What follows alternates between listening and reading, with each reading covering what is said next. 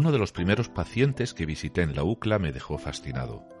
No es insólito padecer un repentino espasmo mioclónico cuando uno se queda dormido, pero esta joven sufría un mioclono mucho más grave y reaccionaba a la luz parpadeante de cierta frecuencia con repentinos espasmos convulsivos del cuerpo y a veces con auténticos ataques. Era un problema que había afectado a su familia durante cinco generaciones. Con mis colegas Chris Herman y Mary Jean Aguilar escribí sobre ella mi primer artículo para la revista Neurology. Y fascinado por los espasmos mioclónicos y las numerosas afecciones y circunstancias en los que ocurren, escribí un librillo acerca de todos ellos que titulé Mioclonus. Cuando en 1963 Charles Luttrell, un neurólogo célebre por su extraordinario trabajo sobre el mioclono, visitó la UCLA, le hablé de mi interés por el tema y le dije que agradecería muchísimo su opinión sobre mi libro. Era un hombre agradable y le entregué el manuscrito. No tenía ninguna copia. Pasó una semana y otra y otra, y a las seis semanas ya no pude reprimir la impaciencia y le escribí al doctor Luttrell. Me enteré de que había muerto. Me quedé estupefacto. Le escribí una carta de condolencia a la señora Luttrell en la que expresaba mi admiración por el trabajo de su marido. Pero en esas circunstancias me pareció un poco fuera de lugar pedirle que me devolviera el manuscrito. Nunca se lo pedí y nunca lo recuperé. No sé si todavía existe.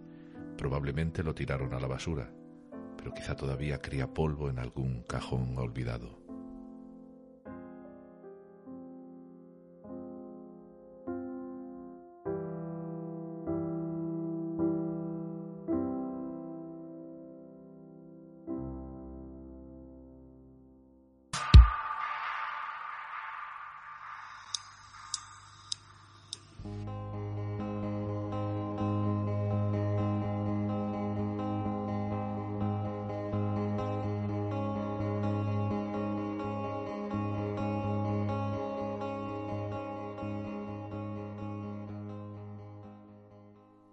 Bienvenida, bienvenido a Paseando con Oliver Sacks en este día de Reyes, si estás escuchando el episodio, el mismo día en que, en que sale. Bueno, si es así, espero que los Reyes se hayan portado, se estén portando bien contigo y, y también ojalá la Navidad haya sido bonita y la hayas podido la hayas podido convertir en algo agradable, ¿no? Si, si, si, si tu situación no, no está siendo demasiado favorable en estas fechas. Bueno, pues si llegas por primera vez a este podcast, siéntete bienvenido o bienvenida y no, no te cortes en, bueno, en quitarte los zapatos, tirarte en el sofá o en la cama para escuchar el episodio. Pues parece ser, parece ser que los que oyen este podcast desde hace ya algún tiempo, pues es, es lo que hacen, es lo, es lo que he escuchado, es lo que me han dicho. Bueno, yo me llamo Víctor Galván, a veces uso, aunque cada vez menos, en mis redes sociales el sobrenombre de, New Walker, por eso de que después de muchos años sin andar o andando mal y con muchos dolores, ahora, bueno, ya lo puedo hacer mejor y con menos dolores. Y esto que estás escuchando es un podcast en donde Oliver Sacks nos invita a conocer su vida y, y su obra. Y bueno, lo que hacemos es pasearnos a su lado. Y lo que vamos a hacer hoy va a ser retomar algunas cosas que nos dejamos fuera del episodio del episodio anterior, del episodio pasado.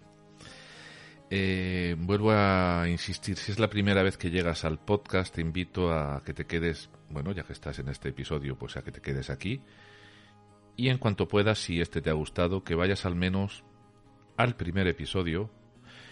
Y bueno, y al menos, y después de este, si tienes tiempo, cuando puedas, al menos a los dos anteriores bueno, aunque lo, ideal sería y lo estupendo sería que escucharas a tu ritmo tranquilamente y pues en orden todos los episodios, ¿no? Desde el primero hasta, hasta este.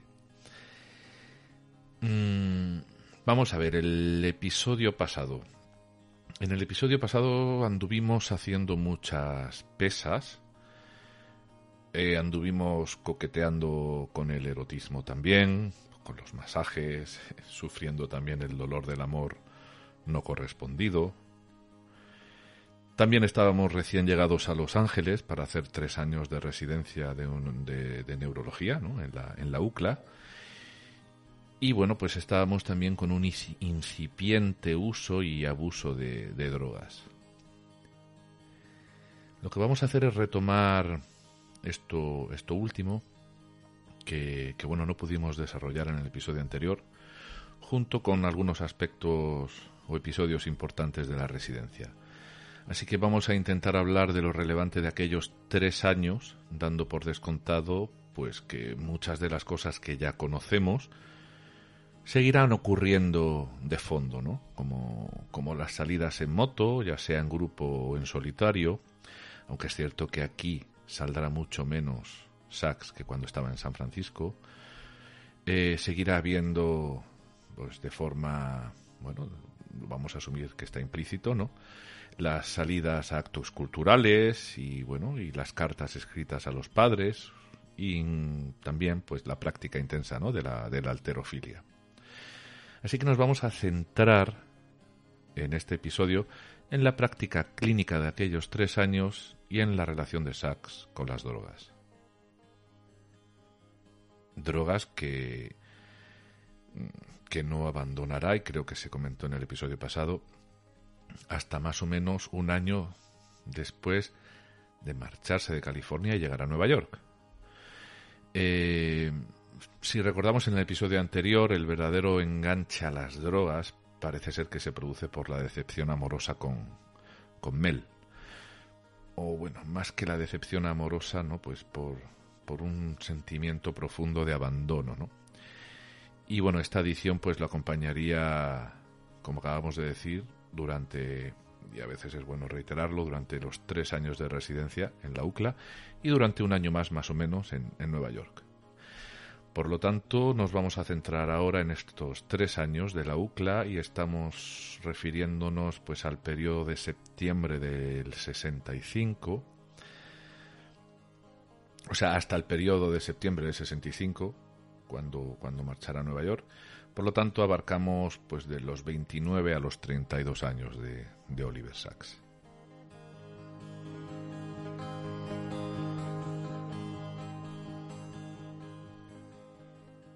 ¿Dónde estará ese librillo que él escribió, Mioclonus, ¿no? del que Sachs nos habla en el texto introductorio del episodio?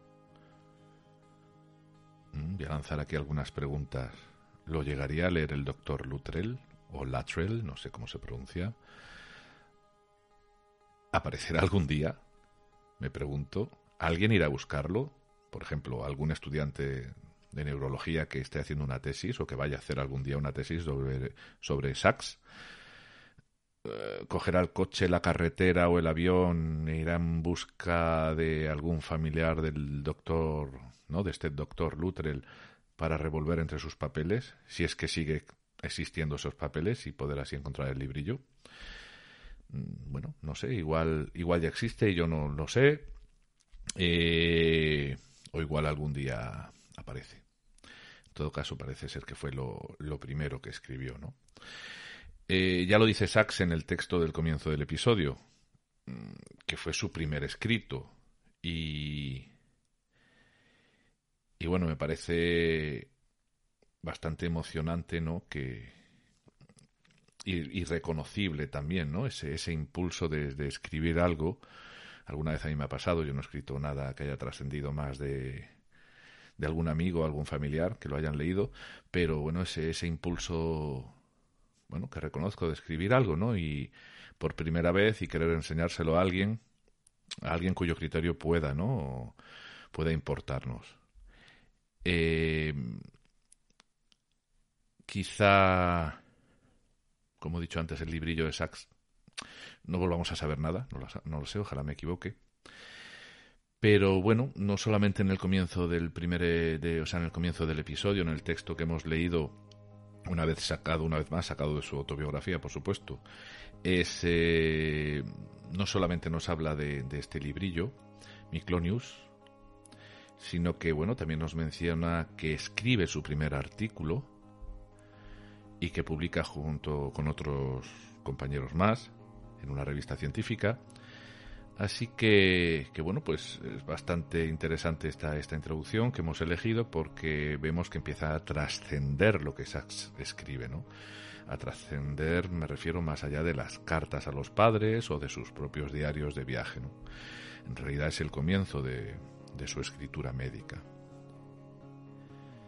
No sé y no sabemos de qué manera estaría escrito mi Mioclonus, pero supongo que sería con un estilo estrictamente académico, porque bueno, Sachs era un residente y a pesar de sus ganas irrefrenables de, de ir a buscar a los clásicos, pese a los enojos de, sus propios compañeros residentes, ¿no? pues supongo que, habría hecho un esfuerzo por contenerse, ¿no? Y que habría, se habría circunscrito al método científico y habría aplicado sus estrictas reglas.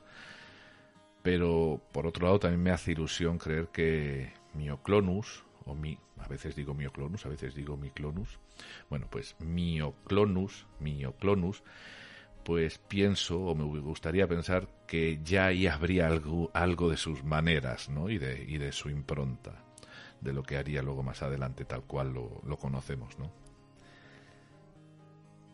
Por cierto, y tengo aquí mis notitas, mioclonus en español, en castellano se traduce como miclonia y bueno, la definición que se encuentra en Google es la siguiente. Dice, las mioclonias o mioclonías, no mioclonias, son movimientos involuntarios breves y rápidos, de amplitud variable que se originan habitualmente en el sistema nervioso central se generan por la activación brusca y breve de un grupo de músculos generando sacudidas en la región corporal afectada.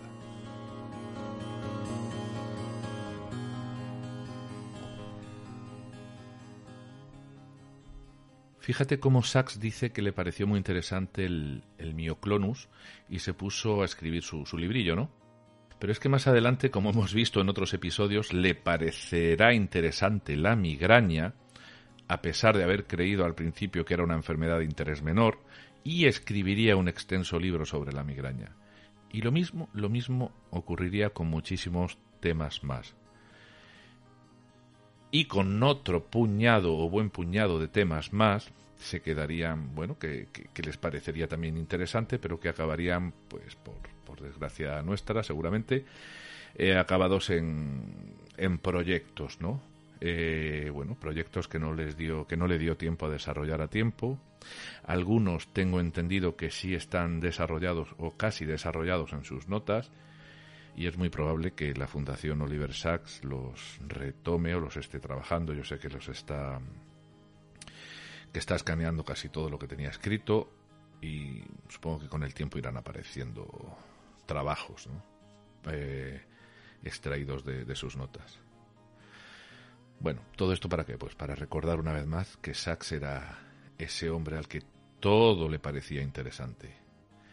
Y esto a mí me recuerda mucho a esa mente de principiante, ¿no? que se invita muchas veces en la práctica de la meditación a los que practican, ¿no? a los que están aprendiendo a practicar la meditación, incluso a los meditadores, ¿no? más expertos es lo que hacen, pues desarrollar esa mente de principiante, ¿no? pues para poner la atención en, en, los, aspectos agradables o más o menos agradables de nuestra experiencia en el momento presente, ¿no? Aunque se trata de una sensación muy, muy sutil y poco llamativa, como por ejemplo notar la temperatura de la mano, si es una temperatura agradable o desagradable. ¿no? Es, es, me, recuerda mucho eso, ¿no? esa, esa, esa inquietud innata que, mucha, que creo que la hemos perdido o la llegamos a perder con, ya en la edad adulta y que quien la mantiene, quien la mantiene, como en el caso de Sachs, parece ser que bueno, que tiene que se convierte en un motor ¿no? insaciable de, continua búsqueda y de, y de continuo trabajo ¿no? y bueno una especie de motor interno que te invita al, a desarrollar esa cultura ¿no? del, esfuerzo ¿no? y, de, y del gusto por, por seguir trabajando. Y, no sé, parece que hace falta ser muy niño, ¿no? Para que la curiosidad sea esté de nuestro lado, ¿no? Para nuestro bien y sea nuestra aliada.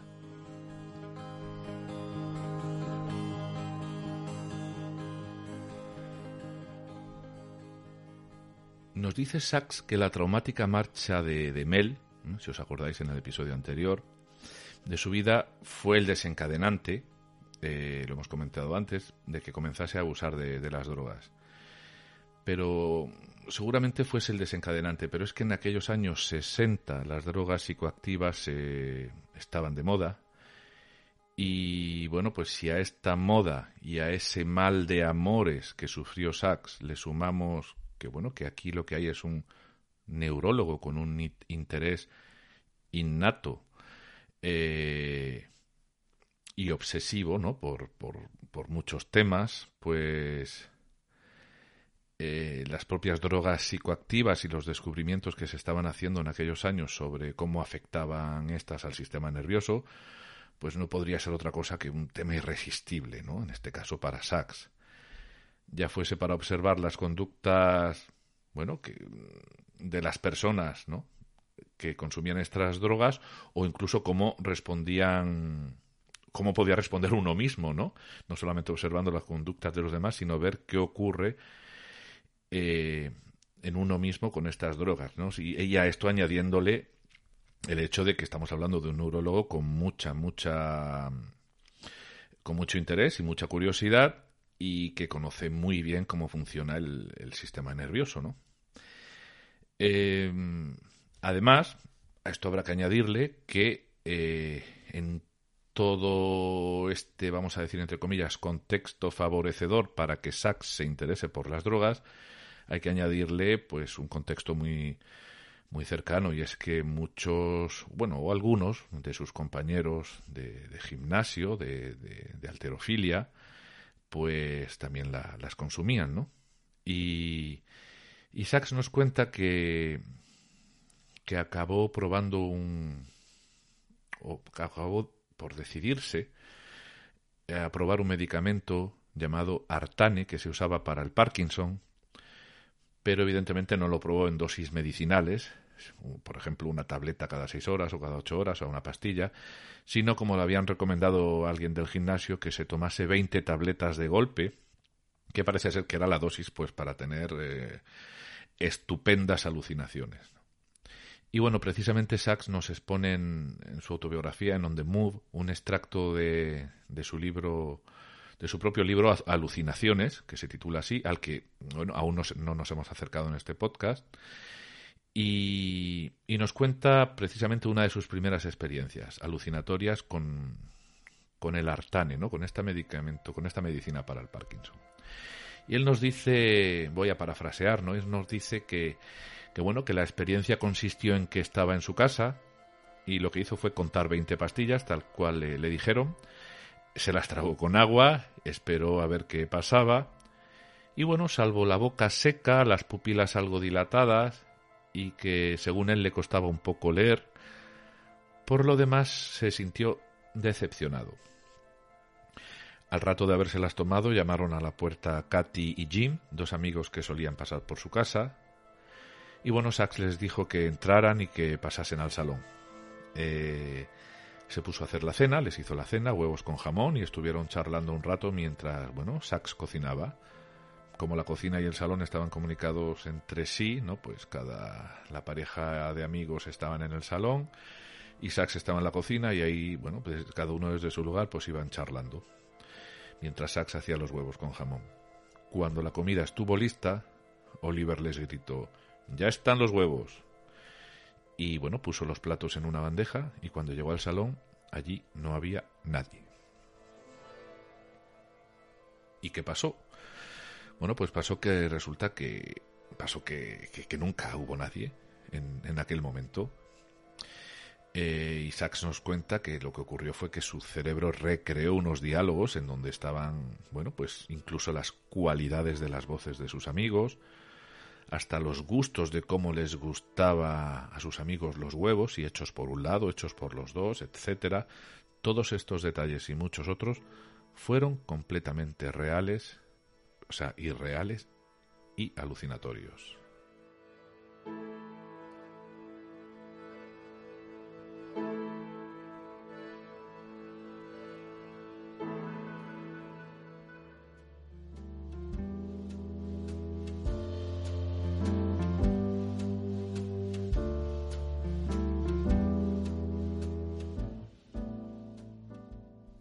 En la clínica neurológica de la UCLA, Sachs tuvo un paciente, se llamaba Frank, que padecía movimientos espasmódicos en la cabeza y en las extremidades.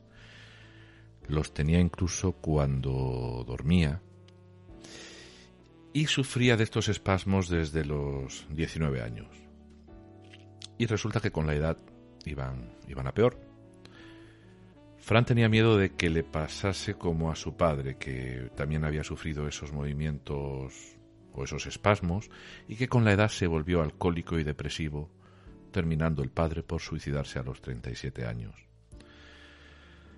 Frank tenía justo 37 años y tenía mucho miedo de acabar igual que su padre. No sabían en la clínica qué enfermedad tenía y le habían hecho pruebas de todo tipo habían descartado la Corea de Huntington, el Parkinson, la enfermedad de Wilson, etc. Sachs dice que se sentía impotente de que le hubiera... O sea, que se sentía impotente y, que, y que, bueno, que le hubiera gustado ver el interior del cerebro de Frank, pues para ver lo que tenía, lo que tenía, pero que claro que aquello era imposible. Bueno, el caso es que Frank, que después de todas estas pruebas, después de pasar un tiempo por la clínica, pues hubo un día en que se marchó, se marchó de allí, se marchó de la clínica, salió por la puerta y al rato de salir una enfermera vino corriendo hacia Sachs y le dijo que Frank acababa de morir. Lo había atropellado un camión y dos horas más tarde, para hacerle la autopsia, Sachs tenía ya el cerebro de Frank abierto en sus manos.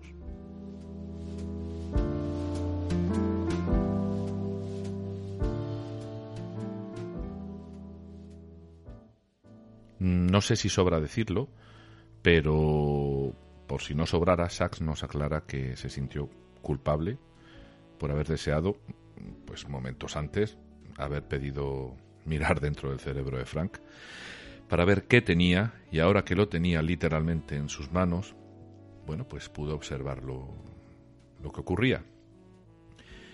Y observó que los axones nerviosos, es decir, esa, esa extensión de la, de la neurona, ¿no? que sirve para, para comunicarse con otra neurona, eh, pues tenía, tenía giros y formas que no eran normales, ¿no? que estaban hinchados. Eh, dice que también había manchas por depósitos de hierro en la sustancia negra, en el globo pálido y en el núcleo subtalámico. El caso es que no había visto nada así, salvo en unas fotografías de unas lecturas que unos patólogos alemanes habían publicado hacía ya mucho tiempo, en 1922. Eh, patólogo por otro lado, patólogos por otro lado que, habían puesto su nombre a la enfermedad, ¿no? Así que era posible que Frank, Frank tuviese la enfermedad de Hellwarden Spatz, ¿no? Que nombre, eran los nombres de estas personas, pero en una fase inicial. Y nos dice que hasta ese momento se conocía esa enfermedad, pero en estados avanzados, con lo cual los cerebros que habían podido ser estudiados hasta ese momento, pues también estaban contaminados pues por otros rasgos concominantes, o sea, por otras enfermedades, ¿no? En paralelo junto con esta. Y claro, al observar los mm, cerebros, pues era complicado discernir de lo que se observaba en el interior que pertenecía a esta enfermedad en concreto o, que pertenecía a otras enfermedades concominantes, ¿no? Que se encontraban ahí. Pero ahora eh, sí podía ver cuáles eran los efectos por la enfermedad y solamente por la enfermedad, pues resulta que estaba en un estadio bastante, bastante inicial. Así que bueno, estas lecturas de muchos años atrás, de, principio de siglo, o incluso otras del siglo, del siglo anterior, ¿no?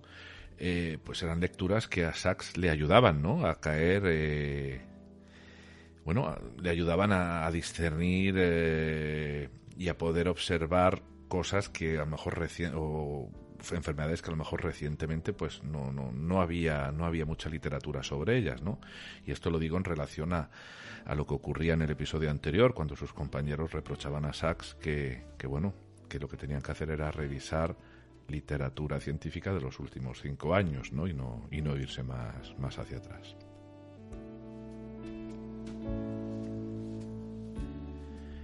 bueno y pasa el tiempo y pasan los años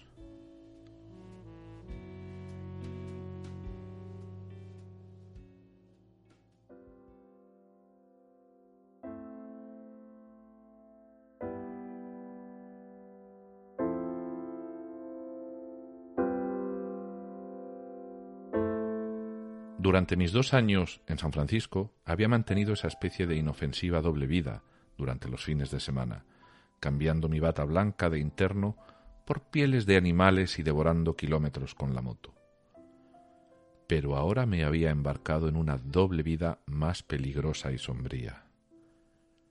De lunes a viernes me dedicaba a mis pacientes de la UCLA, pero durante los fines de semana no me iba de excursión en moto, sino que me dedicaba al viaje virtual, los viajes que me proporcionaba el cannabis, las semillas del don Diego de noche o el LSD. Era un secreto que no compartía con nadie ni mencionaba a nadie.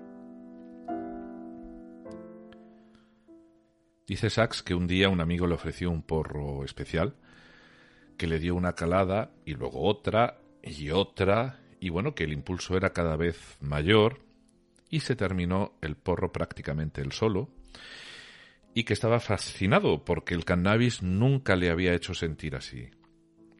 Su amigo le dijo entonces que el porro o que al porro le había puesto anfetaminas. Y a partir de ahí dice Sachs que estuvo cuatro años enganchado a los porros empapados de anfetaminas y nos cuenta que esto pues le producía complicaciones para dormir, para comer y que todo quedaba reducido a la estimulación de los circuitos del placer en el cerebro. Pero como estamos hablando de Sachs y no de una persona cualquiera, pues al tiempo que se drogaba, también leía estudios sobre esas mismas drogas, como un estudio en donde, bueno, como en casi todos, ¿no? Se había usado ratas para hacerlo. En el estudio se implantaban unos electrodos en los centros de recompensa de las ratas, hemos mencionado antes, el núcleo accumbens y otras zonas subcorticales, ¿no? que están bastante profundas en el cerebro. Y las ratas aprendieron a través, de, a través del condicionamiento operante que podían estimular esas partes del cerebro apretando una, una palanca. Y entonces lo que hacían era hacerlo sin parar activaban la palanca sin parar, porque esto había una recompensa, que era el placer, y acababan las ratas muriendo de, agotamiento. Eh, bueno, pues Sachs reconocía o nos reconoce que, que, él también quería cada vez más, que cada vez se le aceleraba más el corazón, y también nos cuenta que no necesitaba en aquel momento nadie más en la vida pues para sentirse completo, ¿no? Aunque también reconoce evidentemente que estaba vacío, estaba completo pero estaba vacío. Eh, quizá lo que necesitaba era sentirse completo pues bueno pues porque Mel también o aquello que le ocurrió con Mel pues lo, lo dejó bastante vacío. Eh, junto con estos estudios, bueno, pues también, sabiendo que a través de estos estudios que aquello podía terminar mal, pues añadido a eso, pues mm, Sachs conoció también a personas en su gimnasio, personas que habían muerto por las anfetaminas. Y, y bueno, pues fue controlando, manejando su adicción, aunque estuvo enganchado durante mucho tiempo, pero fue controlándola y manejándola sin evitando así caer en o terminar, terminar fatal. Y sigue pasando el tiempo, y sigue pasando, siguen pasando los meses, los años. Y vamos a ver un caso más de su trabajo como, como interno en la UCLA. Eh, y es que a pesar de que pasaba noches drogado, eh, drogado, como nos cuenta, pues él llegaba todas las mañanas a su trabajo. Él confía en que esto, bueno, pues era, era gracias a su juventud, a su buena salud, ¿no? Pues que lo iba salvando, poco a, lo fue sorteando y salvando de que llegase un, un desastre mayor, ¿no? Y bueno, pues aunque se ponía a tope las, por las noches, pues para trabajar pues eh, estaba, estaba lúcido, ¿no? Y acabó metiéndose en un, enrolándose, ¿no? En un proyecto muy interesante. Resulta que ya había publicado dos artículos en revistas, pero él quería algo más. Entonces nos cuenta que con la ayuda de un, buen fotógrafo, eh, que también compartía con él la pasión por la biología marina, comenzaron a fotografiar eh, lo que Sachs llama los paisajes interiores de la neuropatía, ¿no? Esos axones, ¿no? Eh, enfermos, como es como hemos comentado en el, en el caso anterior, los efectos de la, de la deficiencia de, vitaminas o de intoxicaciones en, cerebros de ratones. Y bueno, se le ocurrió inventar a, inventar a Sachs eh, junto a este fotógrafo, pues al parecer un sistema fotográfico para que estas, las fotografías, pues fuesen más impresionantes, ¿no? Y bueno, al final, pues lo que hacían eran acompañarlas con, con pies de foto, ¿no? Explicativos. Unos meses más tarde, mostraron su trabajo en un centro nacional eh, sobre estos temas, o sea, en un evento nacional sobre estos temas neurológicos, y bueno, al parecer fue todo un éxito. Y bueno, pues Sachs se sintió muy, muy orgulloso, ¿no? Era una manera, como él dice, una manera, una manera de decir, aquí estoy yo, fijaos lo que puedo hacer. Y de alguna manera, pues aquello fue su carta de presentación en el mundo científico, ¿no? Como pues lo había sido el, aquel récord de sentadillas ¿no? frente a la comunidad culturista ¿no? en Estados Unidos, o por lo menos en, California. Bueno, pues estaba ya a punto de terminar su, su residencia y, gracias a aquella presentación que hizo con esas fotografías y esos pies de página, pues empezaron a lloverle ofertas de empleo. Y fue aquí, justo al terminar la residencia, cuando decidió, pues bueno, pues que iba a dejar California pues para irse a vivir a, Nueva York. Eh, dice Sachs que si se hubiera quedado en California no sabe cómo hubiera terminado.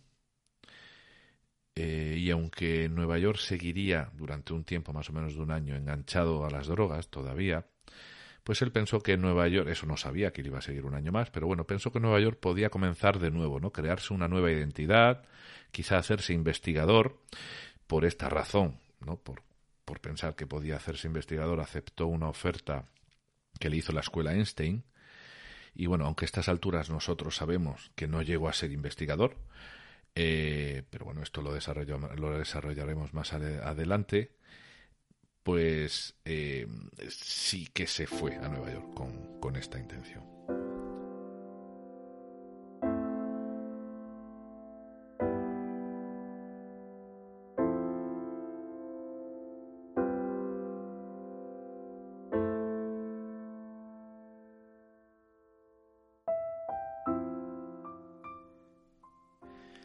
Sachs escribe en su autobiografía, ya con sus 81 años, que Nueva York fue su casa durante 50 años, pero que nunca le emocionó tanto esa ciudad como lo hizo California. Y a sus 81 años, escribiendo su autobiografía, pues se nota que sigue teniendo nostalgia de, de California, por aquel lugar, por aquella juventud, por estar enamorado, porque no lo estará mucho más después de aquella vez con Mel y porque todavía, según él, podía decir aquello de tengo todo el futuro por delante.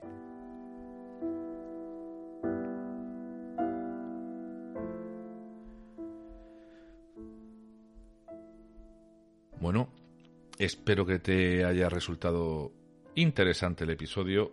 Vamos a ir parándolo, vamos a ir parándolo como el que para un coche poco a poco para evitar derrapar eh, yo tenía ganas de llegar a este punto, al punto en el que Sack se muda a Nueva York. Y por supuesto no es porque no hayan pasado cosas interesantes con él hasta el momento, todo lo contrario. Eh,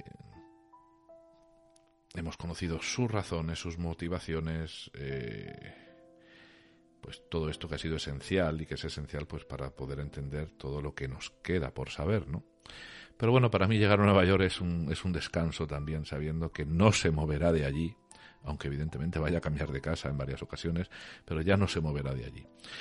Y bueno, hasta aquí Sachs no ha publicado nada, esto tenemos que tenerlo en cuenta, nada que se pueda leer a día de hoy. Seguramente aquellos dos artículos científicos podrían encontrarse en algún lugar, no lo sé, hoy en día es mucho más fácil, porque todo está en Internet, pero no sé si aquellas publicaciones de los años 60 pues habrán trascendido y se habrán digitalizado y, estén disponibles. La verdad es que no me he puesto a buscarlas, no, tampoco tengo mucho tiempo. Si alguien se anima, que deje algún comentario por aquí si la encuentra o si no la encuentra, o si no las encuentra. Eh, y luego está el librillo, ¿no? El librillo que escribió, mi, a ver si lo digo bien, Mioclonus. Eh, que, bueno, del que tampoco sabemos nada. Luego Sachs nos cuenta en este momento de la autobiografía que cuando se marchó a Nueva York también llevaba una maleta llena de fotografías hechas en los años de California, pues de las playas, de sus viajes en moto y de todo lo relativo al mundo de los músculos, etcétera pero que aquella maleta se perdió y jamás apareció. O sea que más pérdidas. Y bueno, al parecer pues se salvaron las pocas fotos que aparecen en su libro On the Move o En Movimiento, al que tenemos acceso, fotos que hay en internet de aquellos años, pues de él en moto o con sus amigos los camioneros o, o en sesiones haciendo alterofilia pero al parecer la mayor parte, la mayor parte de aquellas fotos se, se perdieron para siempre. Y yo pregunto, ¿no volveremos a saber más de Sachs siendo joven? Porque bueno, todavía es joven, ¿no? Pero ya, ya pasamos ese, ese hito, ¿no? Ya entramos al, ya entramos en Nueva York, ya, ya es otra dimensión. Pues sí, la respuesta es sí. Más adelante, cuando lo sabéis, lo sabes, cuando entremos en el libro El tío Tungsteno, sus memorias químicas de la niñez, bueno, pues ahí, ahí habrá que, indagar en, un Oliver niño, ¿no? Que aún que aún aparecerá, ¿no? Por nuestro podcast, correteará por, por durante un tiempo por aquí, ¿no? Y lo que vamos a hacer va a ser administrarlo, ¿no? Administrarlo y degustarlo como aquel que, bueno, que atesora algo que sabe que, se puede acabar pronto, ¿verdad?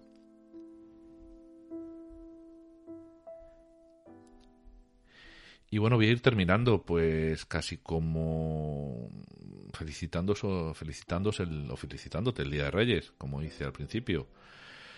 espero que, que hoy se terminen ya esos días de comidas, de excesos, de roscones, de tazas de chocolate.